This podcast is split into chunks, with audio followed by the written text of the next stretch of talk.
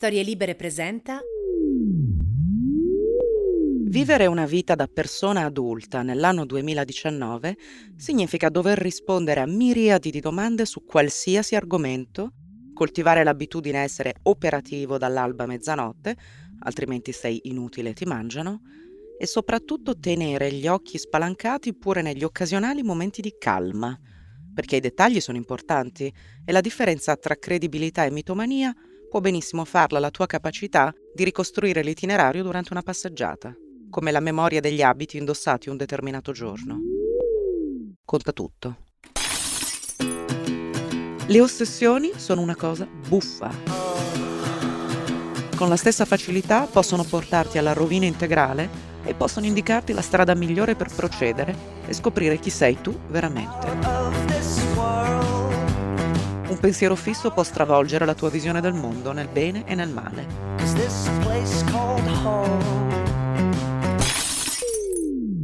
Io sono Violetta Bellocchio e questo è Diamond.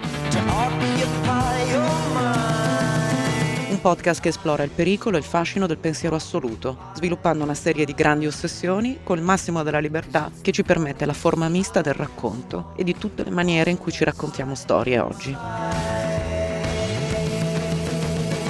L'abbiamo chiamato Daimon perché demone era una parola troppo forte che non piaceva a nessuno e in fondo esistono anche demoni buoni. E del resto, se i pensieri ossessivi non avessero anche qualche occasionale lato positivo, a quest'ora non saremmo qui. Dove sei? Cosa stai facendo? Con chi sei?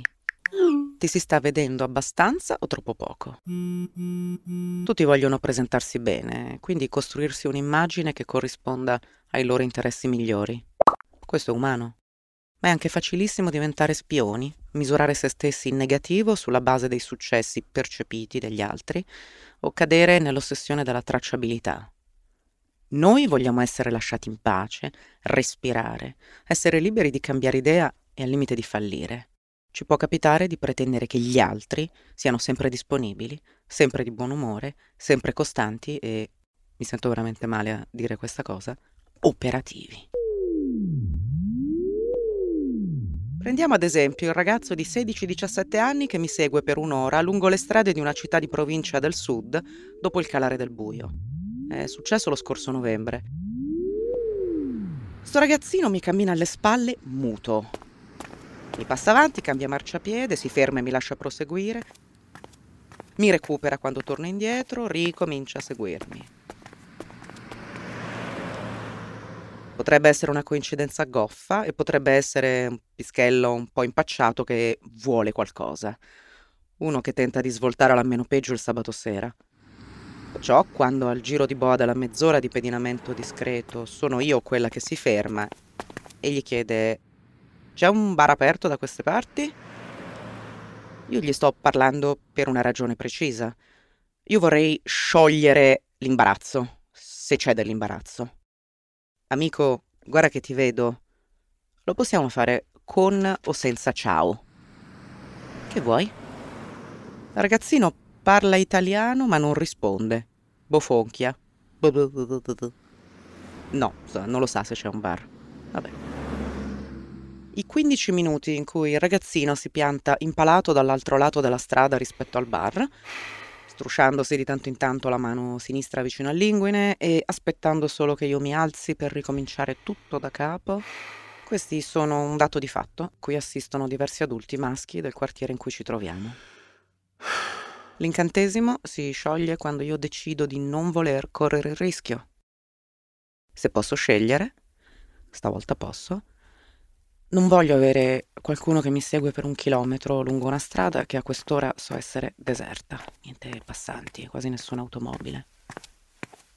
Però la situazione si sblocca solo grazie all'intervento maschile. Barista, 19 anni, a cui chiedo una seconda opinione. Senti, eh, c'è uno che forse mi sta seguendo.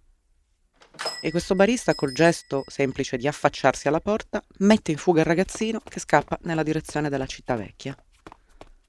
Me lo ricordo benissimo perché correva come un cartone animato. Aveva un giubbetto nero imbottito, jeans e capelli molto corti. La scena è un piccolo centro scommesse dove fanno il caffè. Perciò il mattino dopo, quando ci torno, la mia storiella ha assunto la rilevanza del caso di cronaca nazionale e un coro di uomini si precipita a offrirmi spiegazioni e rassicurazioni. Pensavamo che stava con voi. No, non l'abbiamo mai visto. Ok, è un bene. Qui non succede mai niente del genere. Si vede che dovevo arrivare io. Ma erano guaglione.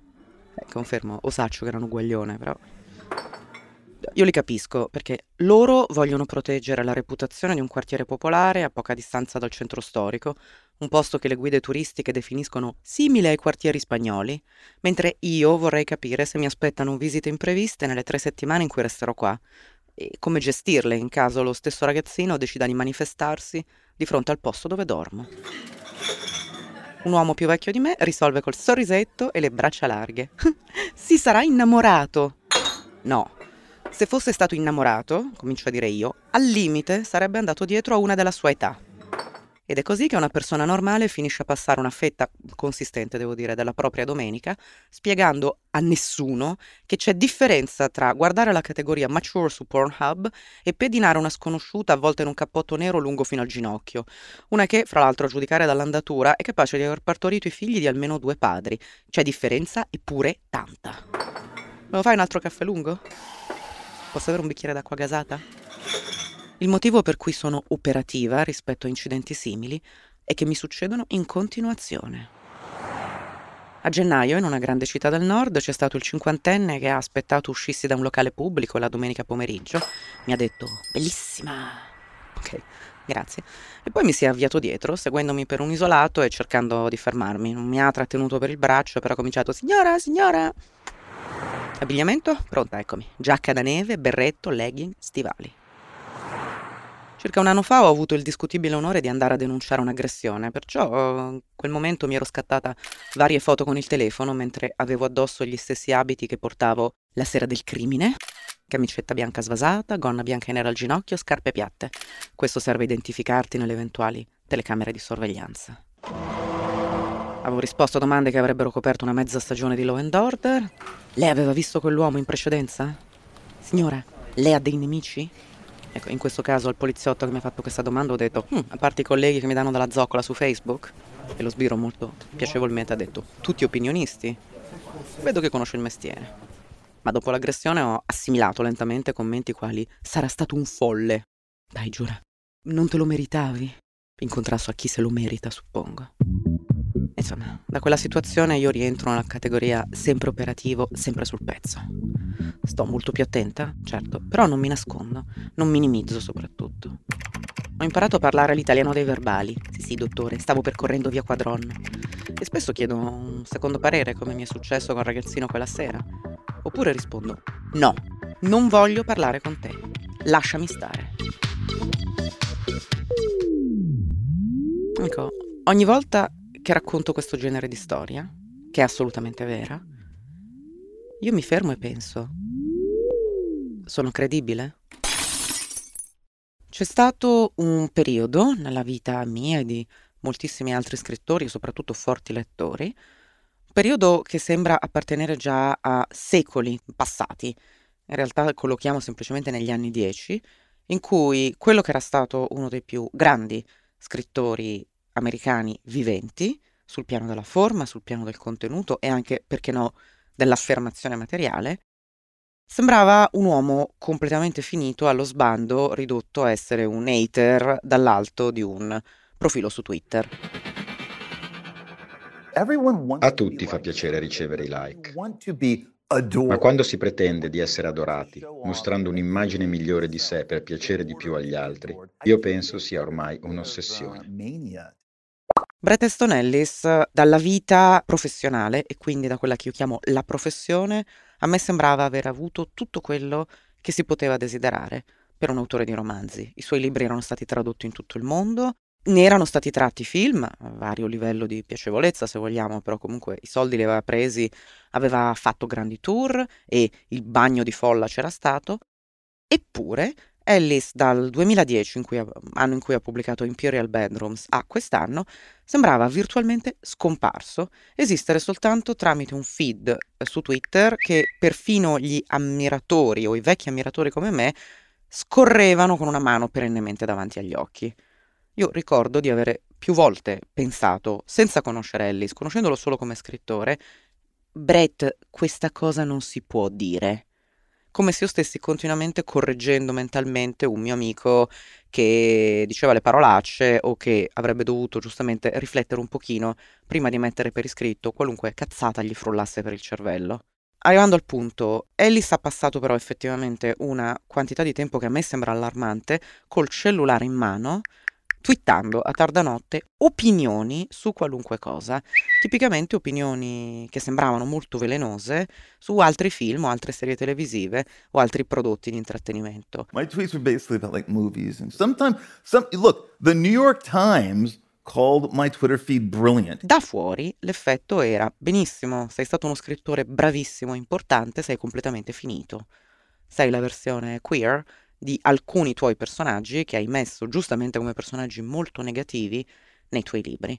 Sei diventato tuo padre in Lunar Park.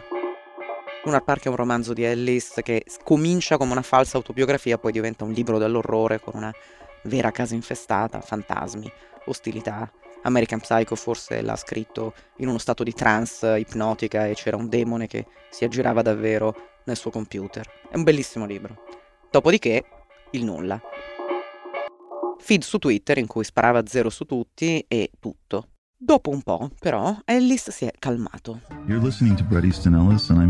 Aveva un podcast piacevolissimo, pacatissimo, che filava via relativamente inosservato e faceva notizie soltanto quando un giro di frasi fuori contesto, oppure un'opinione espressa bene argomentata, diventava oggetto di articoli di giornale. Is misogyny and homophobia really the worst things out there? Everything's misogynist, everything's racist. Ellis è razzista, Ellis è misogino, Ellis ha detto che questo film non è un granché, ma vincerà dei premi perché la gente vuole mostrare di essere avanti e di essere illuminata e quindi darà attenzione a un simpatico filmino perché il periodo storico chiede posizioni politiche anche nella valutazione dell'arte.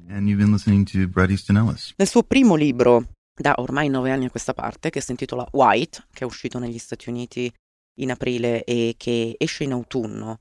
In Italia è pubblicato da Inaudi. Bret Easton Ellis cala la maschera definitivamente per quanto riguarda la sua vita personale, il suo utilizzo dei social anche e i cambiamenti che lui ha potuto osservare nella cultura americana, che è la sua, negli ultimi 40 anni.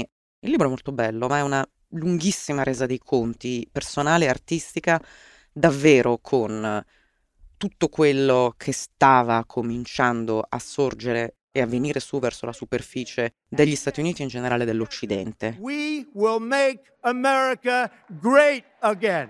Ellis parla molto a lungo del fatto che, nella sua opinione, quasi tutti al giorno d'oggi sono diventati degli attori. Nel senso, non quasi tutti stanno cercando di avere una carriera nel mondo dello spettacolo, ma anche privati cittadini sono dominati dall'ansia di piacere agli altri, posizionarsi, appunto usando un termine da marketing, allinearsi a un pensiero comune perché così come gli attori devono essere carini, gentili e simpatici un po' con tutti perché non si sa chi sarà il regista o il produttore che ti offre il prossimo ingaggio, così una panettiera, l'avvocato, il giornalista, il tecnico di studio, il blogger e il fruttivendolo cercano di capire da che aria tira il vento, mostrano soltanto le parti più belle di sé e cercano soprattutto l'approvazione di qualcuno, anche se poi in tasca non gli arriva uno spicciolo di differenza. Tanto questa stessa ansia di piacere ha portato progressivamente milioni di persone, questo l'abbiamo visto e lo vediamo molto bene anche in Europa, a bloccare o ignorare chiunque la pensasse in maniera differente da loro politicamente, culturalmente, esteticamente. Se non mi piaci, se mi fai schifo, non esisti, ti cancello. Cancel me, cancel me, cancel me. If you don't like something I said, you know, then so be it. I mean, I'm, I'm too old to really care about that much anymore. A me è capitato in una situazione personale di entrare in un bar, chiedere consiglio e sentirmi dire, beh, bloccalo dire beh non è così facile, posso benissimo bloccare una persona sui miei social ma non posso cancellarla dalla vita reale o non avere mai più a che fare con lui o con lei soltanto perché abbiamo scazzato per una questione professionale. Bloccalo era diventata la risposta a tutto e posizionati e presentati bene sembrava l'unica strategia anche per le persone qualunque. Col risultato che negli Stati Uniti, dopo le elezioni del 2016, mezza America si è svegliata scoprendo di aver vissuto, oddio, in una cosiddetta filter bubble, cioè in un mondo molto protetto perché si erano circondati di propri simili che la pensavano esattamente come loro in tutto. Sto parlando del 16 perché ci sono state elezioni eh, che hanno sostanzialmente sconvolto il mondo. Donald Trump wins the presidency. Mentre Bret Easton Ellis, pur essendo un uomo adesso di 50 anni che lavora in ambienti considerati molto protetti e molto desiderabili, come il cinema, la televisione e l'editoria, aveva un quadro molto più completo della situazione perché aveva banalmente avuto cura di avere amicizie o frequentazioni sociali con privati cittadini o con persone che la pensavano diversamente. Per cui, come racconta molto bene White, prima delle elezioni, facendo semplicemente domande ai suoi conoscenti, senti un po' tu che voti, arrivava a dire, beh, qui la situazione è 50-50. Le persone magari non hanno il desiderio immediato di dire per chi voteranno, però state pensando che ci sia una grande popolarità e una grande chiarezza nella scelta politica, mentre invece i singoli cittadini americani stanno arrivando a conclusioni diverse. Cosa molto divertente per me è che Ellis ha esordito giovanissimo negli anni Ottanta con un libro che si intitolava Meno di Zero, su cui ha lavorato per qualche anno e che era in buona sostanza le vacanze di Natale più brutte di sempre di un ragazzo che dall'università torna a Los Angeles e ha una vita di sfascio costante. Tutti gli adolescenti che sono adesso al primo e al secondo anno di università sono tutti ricchi, sono peggio dei loro genitori, sono molto materialisti. You don't look happy. But do I look good? Comunque non hanno grandi alternative né spirituali né politiche se non circondarsi di oggetti e scegliersi continuamente. Alice parte così, fa un secondo libro che è Le regole dell'attrazione, che è l'evoluzione del primo, scrive a un certo punto American Psycho American Psycho non se lo ricorda più nessuno perché ci si ricorda che è stato un libro che ha fatto scalpore, molti ricordano il film, è stato addirittura fatto un musical teatrale che è andato in scena sia a Londra sia a New York qualche anno fa. American Psycho è un libro costato, credo, con un anticipo da milioni di dollari che il suo editore ha rifiutato quando è stato consegnato. C'è stata una rivolta spartachista degli schiavi all'interno di Simon Schuster con progressivamente il dissenso nei confronti del libro che era considerato troppo violento e troppo osceno è arrivato fino a ai vertici della società, il libro è stato sganciato pur essendo stata un'acquisizione così costosa. Sony Meta, che stava a Voltage mi sembra, uh, l'ha immediatamente ripreso, ha detto benissimo, libro controverso, ci pensiamo noi, era una casa editrice più prestigiosa, il libro è poi diventato un super bestseller anche in nome di quella controversia legata al contenuto e alla forma, del doversi decidere, del doversi scannare un po' su quale posizione avere rispetto a uno scrittore scandaloso che a questo punto della sua carriera, pur essendo stato ricco, scriveva la enorme storia di uno yuppie che forse è un serial killer e forse si sta immaginando un po' tutto e comunque non gliene frega niente a nessuno perché tutte le persone in American Psycho sono indistinguibili l'una dall'altra. Mi chiamo Patrick Bateman, ho 27 anni. Credo fermamente nella cura della persona, in una dieta bilanciata, nel rigoroso e quotidiano esercizio fisico tutti gli uomini eh, seguono lo stesso regime di bellezza e di allenamento fisico, la gente non si riconosce alle feste e si dice ma perché sei qui? Pensavo ti ho appena visto a Londra. No, ma come? E quindi gli stessi omicidi che il narratore potrebbe avere commesso canendosi su soggetti socialmente indesiderabili e sui suoi stessi rivali, potrebbero essere state semplicemente allucinazioni e a nessuno importa davvero andare a verificare cosa è vero e cosa è soltanto un'immagine. È stato per me terrificante leggere White perché si arriva a un momento in cui pensi, oddio, Bret Easton Ellis ha ragione. Tutti sono stati più preoccupati di presentarsi bene, di mettere foto sui social in cui si risulta sempre belli, di mostrare consumi sempre all'ultima moda, ricercati e raffinati, si è creato una scissione insanabile tra le vite delle persone e la messa in scena costante e questo è accaduto per me l'ho cominciato a vederlo accadere dal 2011-2012 in poi, da quando uh, Facebook e in misura minore allora Twitter hanno iniziato a essere parte del menu per molte persone, è diventato più importante collocarsi in termini di opinioni.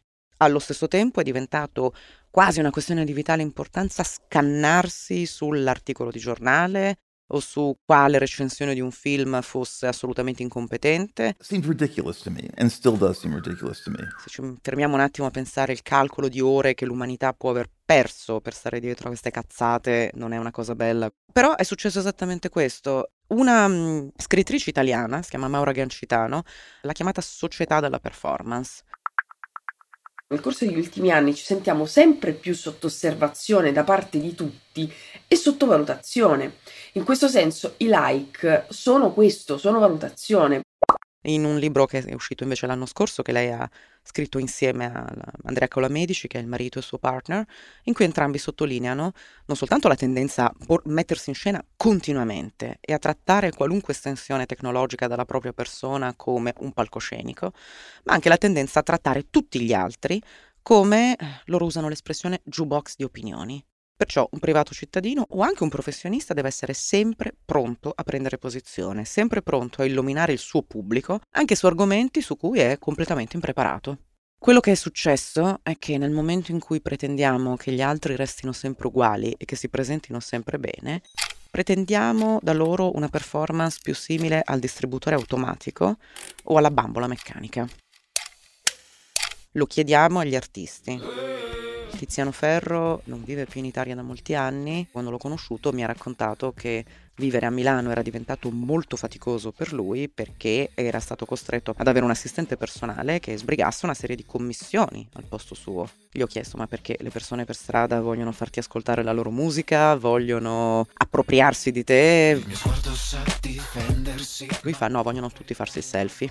Detto ciò, andare in lavanderia diventava una faccenda di 3 o 4 ore per lui e non potendosi più muovere in autonomia, ha finito per farsi una vita, mi auguro relativamente anonima, dall'altra parte del mondo. Nel momento in cui tu, da una persona famosa che incontri per strada, chiedi il selfie, è evidente che di quella persona non te ne frega niente, ma hai in qualche modo riconosciuto un volto noto che vuoi catturare, vuoi associare al tuo e vuoi utilizzare come se fosse un sigillo di credibilità, ficaggine e buon gusto per te stesso. Questa è la ragione per cui, molto in piccolo togliendosi dal lato celebrità, moltissimi scrittori, molti giornalisti e molti artisti o si muovono in continuazione perché dicono beh è importante che io venga visto, è importante che io giri l'Italia, se possibile l'Europa, oppure a un certo punto smettono di andare in giro perché dicono vieni continuamente trattato come un pupazzo, sei obbligato a fare cene interminabili, devi sottostare a qualunque capriccio di chiunque ti inviti da qualche parte. E allo stesso tempo. Alzi la mano chi sta ascoltando questo programma e non ha avuto un piccolo momento in cui a un collega, a un amico, a una persona di famiglia, lasciamo stare a una persona con cui c'era una relazione, che ci abbiamo già fatto un episodio, Alzi la mano chi non si è irritato furiosamente nel non ricevere una risposta immediata a qualcosa. Tutto diventa un'urgenza. Dagli altri si chiede di essere sempre reperibili e sempre rintracciabili, come se l'umanità intera fosse diventata un infermiere o un medico eternamente impegnato in un turno di notte nel pronto soccorso più ardente della società.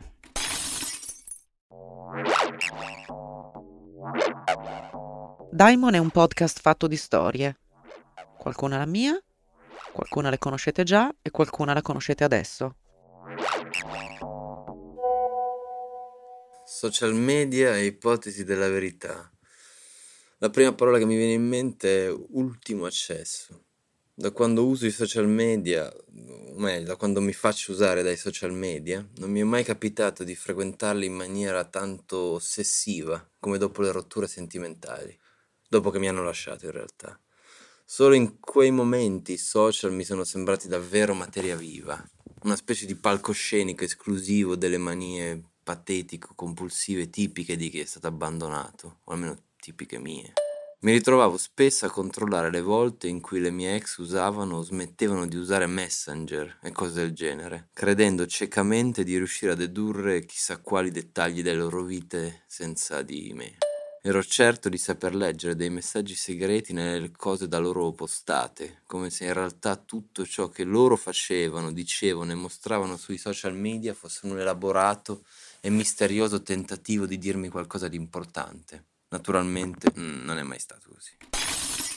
Molti di noi possono avere fatto dei passi indietro, possono ad esempio essersi tolti dai social, questa è una buona idea, oppure possono avere severamente razionato la quantità del tempo che passano online, possono avere preso tutte le precauzioni necessarie. Io ho tolto Google dal telefono e dal mio computer perché ho detto non, se ci sono davvero dei problemi tali in come i miei dati vengono eh, tracciati per rendermi eternamente reperibile come cliente, preferisco utilizzare dei siti dei browser anonimi, ma non ho risolto nulla. È molto divertente adesso fare le ricerche su quello che una volta era Google e ora si chiama DuckDuckGo, perché non ho più nessun giornale che si posiziona, cercando una stringa di parole qualsiasi, arriva solo la pornografia. O arrivano solo dei video o arrivano solo testi di canzoni su siti purtroppo tristissimi non aggiornati da anni. Questo mi ha aperto gli occhi in termini di quanti giornali effettivamente si siano guadagnati un certo tipo di posizionamento su Google a botte di culo, algoritmo e fortuna e quanti invece nel momento in cui si usa semplicemente un altro browser scompaiono, forse quindi non sono così visitati. Certo stavo meglio con Google nel momento in cui potevo trovare degli articoli di giornale e non soltanto link a Pornhub. La difficoltà estrema comunque nel mantenere un centro di personalità è soltanto l'ennesima delle difficoltà in cui ci troviamo immersi in questo periodo storico. Se sei eternamente sostituibile e se sei quindi eternamente impegnato a fare un provino, a risultare gradevole a un pubblico che ha facce totalmente indistinte, non sei più una persona, non sei più un professionista, non hai autorevolezza su nulla. Ti stai continuamente girando attorno nella ricerca di una breccia in cui intrufolarti in qualcosa. Vuol dire che però non sai fare niente. Vuol dire che non c'è nulla di utile o di piacevole che tu puoi portare come contenuto autonomo all'interno di una conversazione. Ed essere obbligati a interpretare diversi ruoli da un minuto all'altro o a riaggiustare continuamente la propria identità a seconda di chi sia davanti può essere lacerante.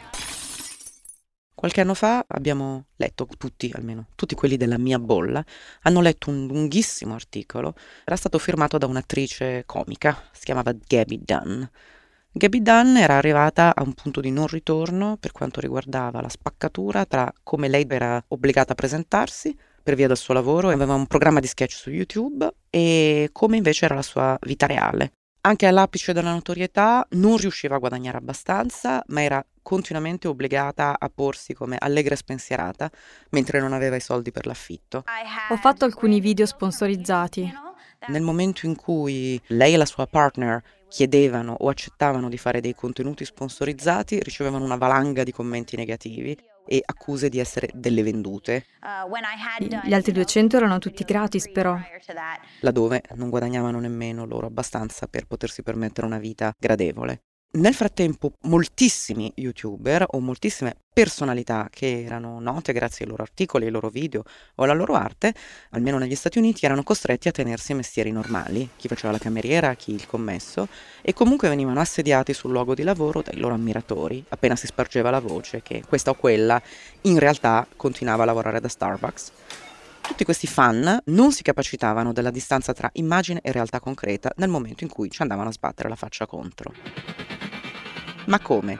Se tu sei la star di BuzzFeed, se sei la star di YouTube, come mai stai facendo dei turni in questo bar? È una gag? Stai girando uno sketch? No, veramente sto lavorando. Ah, ma come?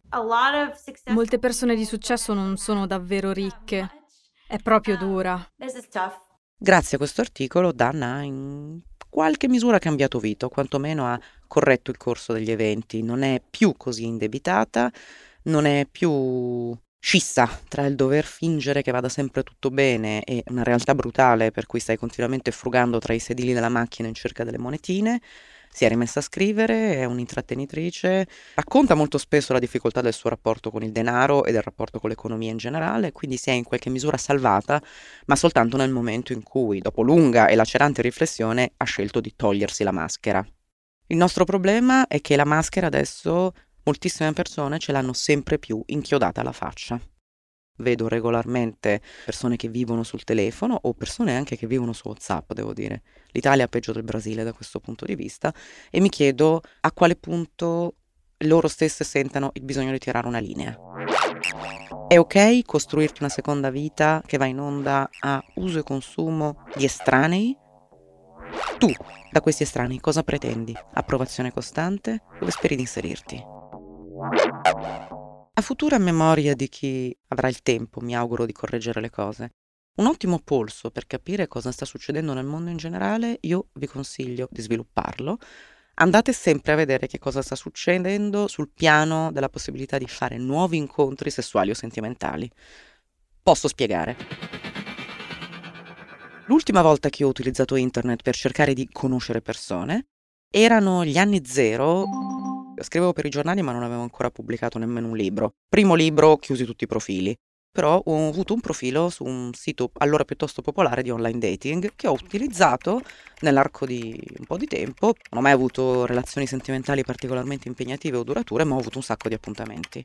Back then, all'epoca, l'online dating era già qualcosa di molto popolare, era molto diffuso tra 20, 30 e 40 anni, ma i siti di fatto ti obbligavano a usare le foto e compilare una serie di questionari interminabili, non tanto per valutare, come è successo dopo con OkCupid, il tuo livello di compatibilità con estranei, ma a scegliere in prima persona quanto volevi mostrare di te stesso.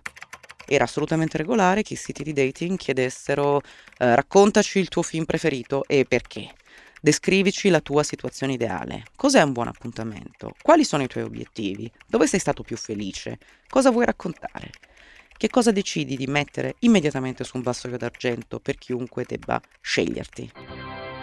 Era tutto triste esattamente come adesso, ma venivano all'epoca scritti articoli e temo anche delle tesi universitarie in varie materie su cosa le persone sceglievano di mostrare in termini di consumi culturali per risultare gradevoli. Per cui un sacco di bianchi e bianche dicevano che il loro musicista preferito era Jay-Z, il re dell'hip hop un'enorme quantità di persone negli Stati Uniti almeno dichiarava di amare molto serie televisive considerate all'epoca sofisticate e troppo cool per il grande pubblico come Ti presento i miei, andata in onda come Arrested Development. Quindi c'era sempre il desiderio di mostrarsi un pochetto più avanti per avere attenzione.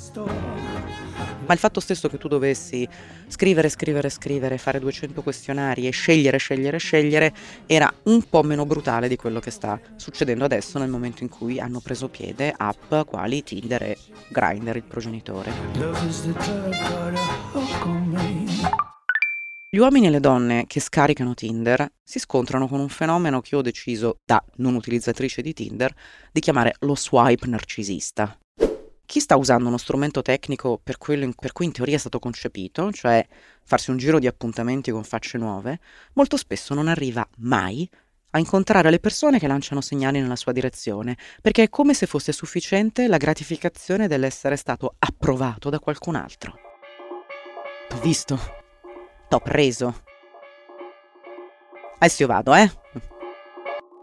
una persona che fa parte della mia vita in forma estremamente privata mi aveva raccontato di aver utilizzato una di queste app proprio per allargare il parco dei suoi potenziali corteggiatori e pur vivendo nella città più grande d'Italia, qui e ora, ha detto sono arrivata a incontrare qualcuno una volta e mezzo.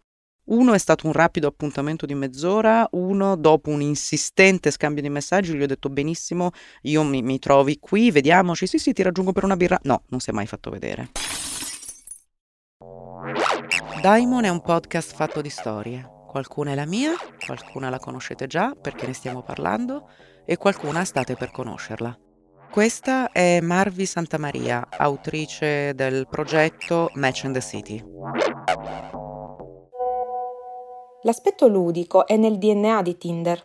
Infatti i suoi fondatori hanno ammesso di aver costruito l'app proprio con la logica di un gioco di carte. Le carte tra le quali fai swipe sono i profili delle persone. È un gioco dove in un certo senso sei tu a dare le carte, sei tu il croupier, hai in mano il controllo. Per questo, per chi ha manie di controllo sulla propria vita e magari anche sugli altri, Tinder può diventare una ossessione affascinante. Io ne sono stata risucchiata per tre anni, fino a una vera e propria dipendenza da swipe. Su Tinder tu sai che l'altro è solo un tuo contatto digitale. Puoi fare il bello e il cattivo tempo. Tu sei Dio. E la porta con scritto exit è quel gesto estremo, il ghosting. Col ghosting, ossia sparire nel nulla durante una frequentazione più o meno breve, ti sottrai anche alla possibilità di soffrire, di essere scaricato. Se cadi, cadi dal basso, comodamente dal tuo divano.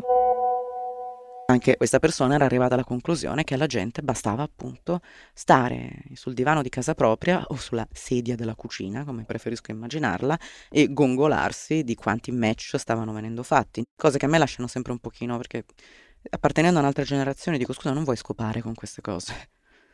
Che senso ha? Se tu vuoi semplicemente eh, prendere dei cuori e dell'approvazione da parte di sconosciuti, ok, esistono fotogallery, esistono siti dove puoi abbellirti e incipriarti, e sei lì per scopare. Senza offesa, però comunque vuoi avere degli appuntamenti, vuoi eh, dirtela meglio, vuoi andare in albergo, vuoi fo- organizzarti il teatrino della cena, non hai voglia di uscire di casa. Questa cosa presuppone l'andare incontro all'altro, presuppone l'organizzarsi, prendere la metropolitana e andare a fare quantomeno la pantomima di un caffè o di un bicchiere di vino. In questa puntata di Diamond abbiamo parlato, ho parlato molto, probabilmente troppo, di Bret Easton Ellis e del suo ultimo libro, White. Una cosa da sapere per tutti è che il narcisismo non c'entra niente col pavoneggiarsi o col voler apparire sempre bene.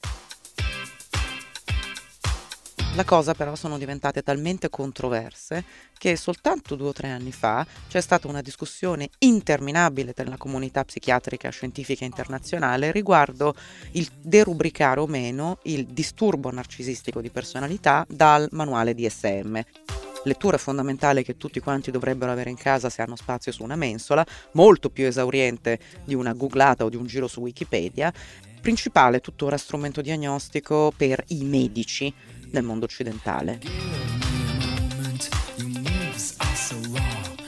Secondo una parte della comunità scientifica, la società era cambiata a un punto tale che il narcisismo era quasi un tratto comune a tutti.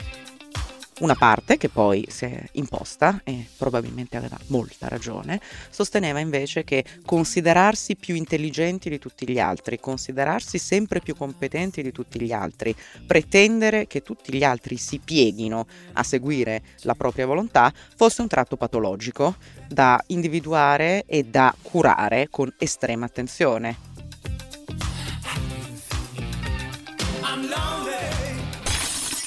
È molto difficile che una persona ossessionata dalla mania del controllo chieda aiuto, perché è molto difficile che riconosca se stesso o se stessa come problematico. È molto facile invece che si circondi di yes men o women disposti per calcolo, per convenienza o per quieto vivere a dirgli sì sì sì, c'hai ragione te, e a piegare la testa. Alcuni dettagli che non rovinano la storia compromettono però la mia integrità di voce narrante la quantità di strappi in automobile che ho accettato o preteso durante i giorni successivi da parte di una galleria di uomini che mi hanno detto ah, non essere nervosa. Mi hanno chiesto se già che c'ero volevo fare un giretto. Qui ho detto no grazie. Il fatto che tutto questo accadesse all'inizio delle tre settimane in cui dormivo e scrivevo dentro una casa di vetro e quando dico casa di vetro intendo un box a due piani con le pareti di vetro sopra e sotto, massima visibilità, massima esposizione, ospite di una residenza per artisti durante la quale, naturalmente, avevo deciso di lavorare sul contrasto tra immagine pubblica e privata. Avevo coperto il mio nome e cognome alla porta dell'ingresso con un foglio bianco dove c'era scritto Il potere di Cristo ti espelle. Il potere di Cristo ti espelle e per alleggerire mi ero sentita in obbligo di chiudere la frase con due punti e una parentesi tonda. Le ossessioni sono una cosa buffa. Se avete problemi riguardo al controllo, se avete una gestione ossessivo-compulsiva dei social o se temete, torto a ragione, di avere a che fare con un pazzo maniaco ossessionato dall'avere sempre ragione su tutto, io mi chiamo Violetta Bellocchio e non sono una psicoterapeuta, ne interpreto soltanto occasionalmente una su Instagram a beneficio di un pubblico molto giovane e impressionabile. Questa è stata una puntata di Daimon, continuate a seguirci su storielibere.fm e ci risentiamo alla prossima ossessione. Una produzione storielibere.fm di Gianandrea Cerone e Rossana De Michele. Coordinamento editoriale Guido Guenci. Post produzione audio era zero.